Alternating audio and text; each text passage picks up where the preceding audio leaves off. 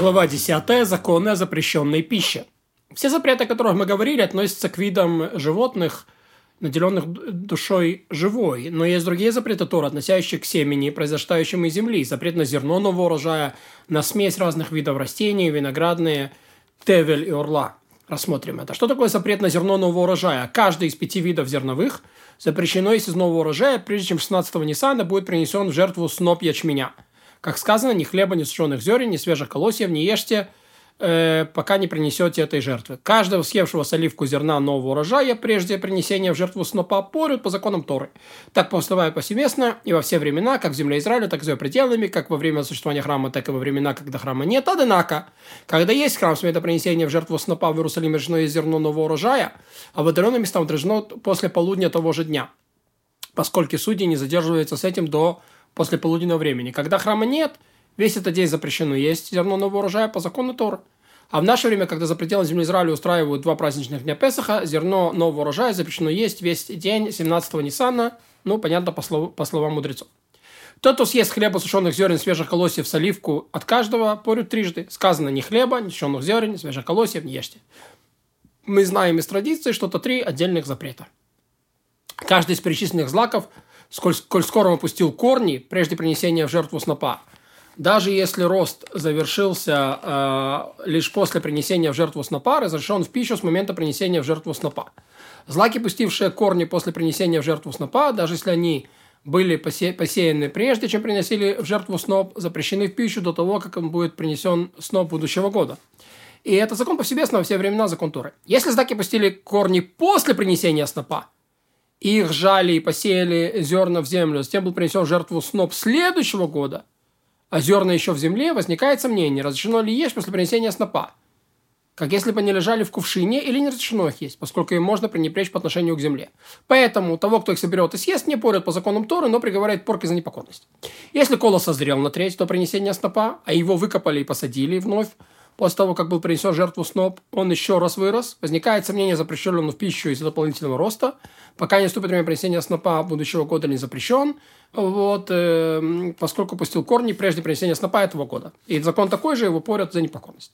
Что такое смесь разных видов растений в винограднике? Если один из видов злаков или овощей посеян вместе с виноградной лозой, все равно посеял ли их еврей или не еврей, и они выросли, э, или они выросли сами, или же посадили лозу посреди овощей, оба растения запрещены в пищу, как или любого пользования. Как сказано, не севай виноградник своими злаковыми семенами, а то осветятся урожай посева, который ты посеешь, ты и плоды виноградника. Значит, урожай должен быть отделен, запрещен к потреблению. Съевшего соливку растений, посеянных в винограднике, будь то овощи или виноград, порют по закону Торы, а, и объем обоих растений соединяют воедино. То есть пол виноградинки там и пол э, злака. О чем идет речь в случае, когда не посеяны в земле Израиля? Однако, за ее пределами запрет на смесь растений виноградники действует лишь по словам мудрецов.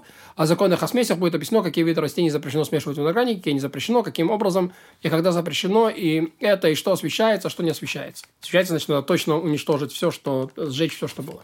Что такое орло? Тот, кто посадил дерево, а, плоды которого съедобны, запрещено есть плоды – пока это дерево приносит первые три года после посадки. Они запрещены для любого использования, как сказано, и когда вы идете в землю, посадите там дерево плодоносное, считайте плоды его не обрезанные, то есть так как орла, три года, э, да будут они для вас не обрезанными, а не должны их есть. И каждого съевшего таких плодов за оливку порят по закону Тора.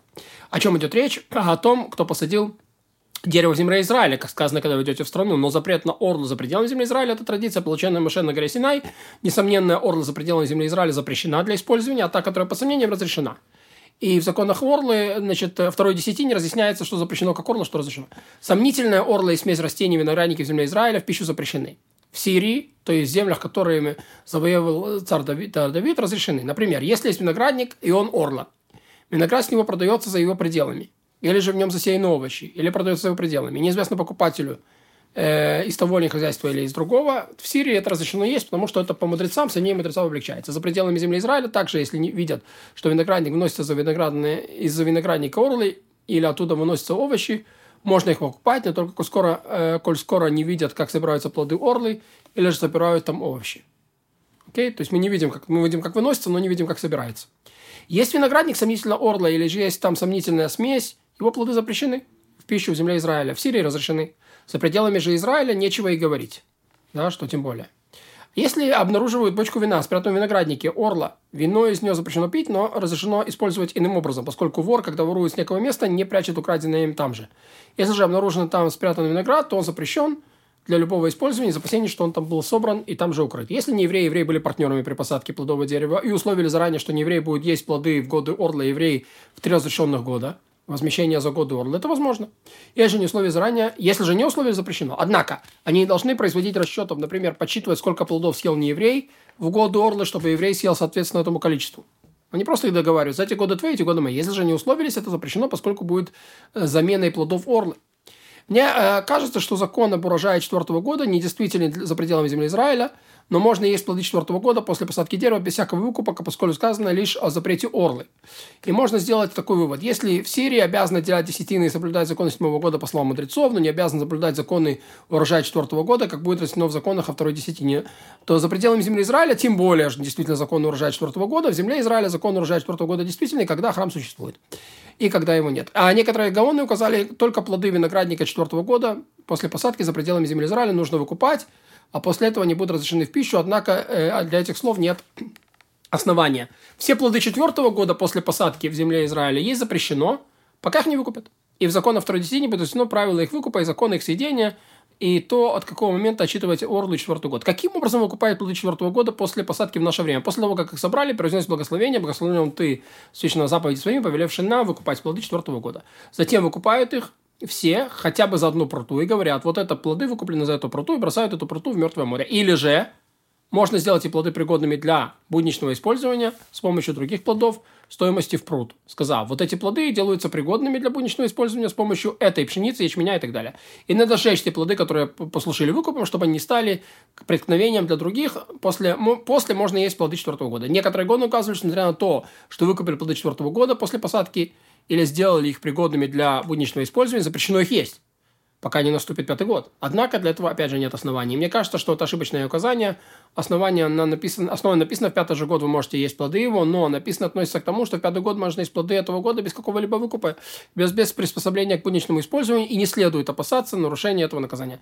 Указания. Что такое ТВЛ? Всякая пища, которую следует отделять при ношении десятины, прежде чем их отделили, называется ТВЛ, запрещено ее есть, как сказано, да не порочат, и да не порочат э, святыню святого снова Израиля, продукты не возносят Господу. То есть не следует относиться к продуктам как э, будничному, пока не вознесены из них святыни, которые должны быть вознесены. И съевшая соливку Тевеля, прежде чем от него были отделены великое приношение, Турмагдула, приношение десятины, подлежит смерти с рук небес.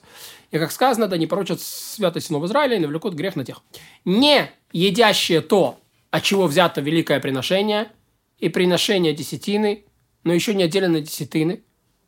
Окей? Идящее то, что от чего отделили, вот, великое приношение, Трумак Дула и Массер, но не отделили десятины э, бедняка, например, не Массер они, порют, как съевшего Тевель. А, однако, смерти он не подлежит, поскольку грех, наказуемый смертью, это лишь еда великого приношения и приношения десятины, но не Массер Шини или Массер Ани. Предостерегают не есть Тевель, от которого вовсе не отделены десятины, как сказано, нельзя есть тебя в ртах твоих десятину хлеба твоего, а в законах приношениях десятинах будет объяснено, от чего следует отделять приношение десятины, от чего нет, и что это подлежит отделению по закону Тора, а что по словам мудрецов, а съевшего соливку от Тевеля, по словам мудрецов, или смеси растений из, э, в саду Иорда за пределами Израиля, приговаривают порки за непокорность, потому что это что? Это дарабанан. Жидкость, вытекающая из плодов Тевеля, э, нового урожая или посвященный храму из ростков седьмого года, смеси э, растений в саду или орл запрещена. То есть то, что высекает, также запрещена в том виде, но за ее потребление не порят. Да, написано не ешьте, это уже как бы сок. Исключение вино и масло, потому что это для этого и садится культура. Орлы, вино их смеси, виноградное, за их употребление порют, как за сами оливки виноград. В отношении святынь есть другие запреты на пищу. И все они истории. Например, запрет на поедение приношений, на початки плодов, халы, второй десятины, также запрет на использование святынь, приносимых на жертвенник, также негодного, оставшегося от жертвы нечистого. И каждый из этих запретов будет разделен в своем месте.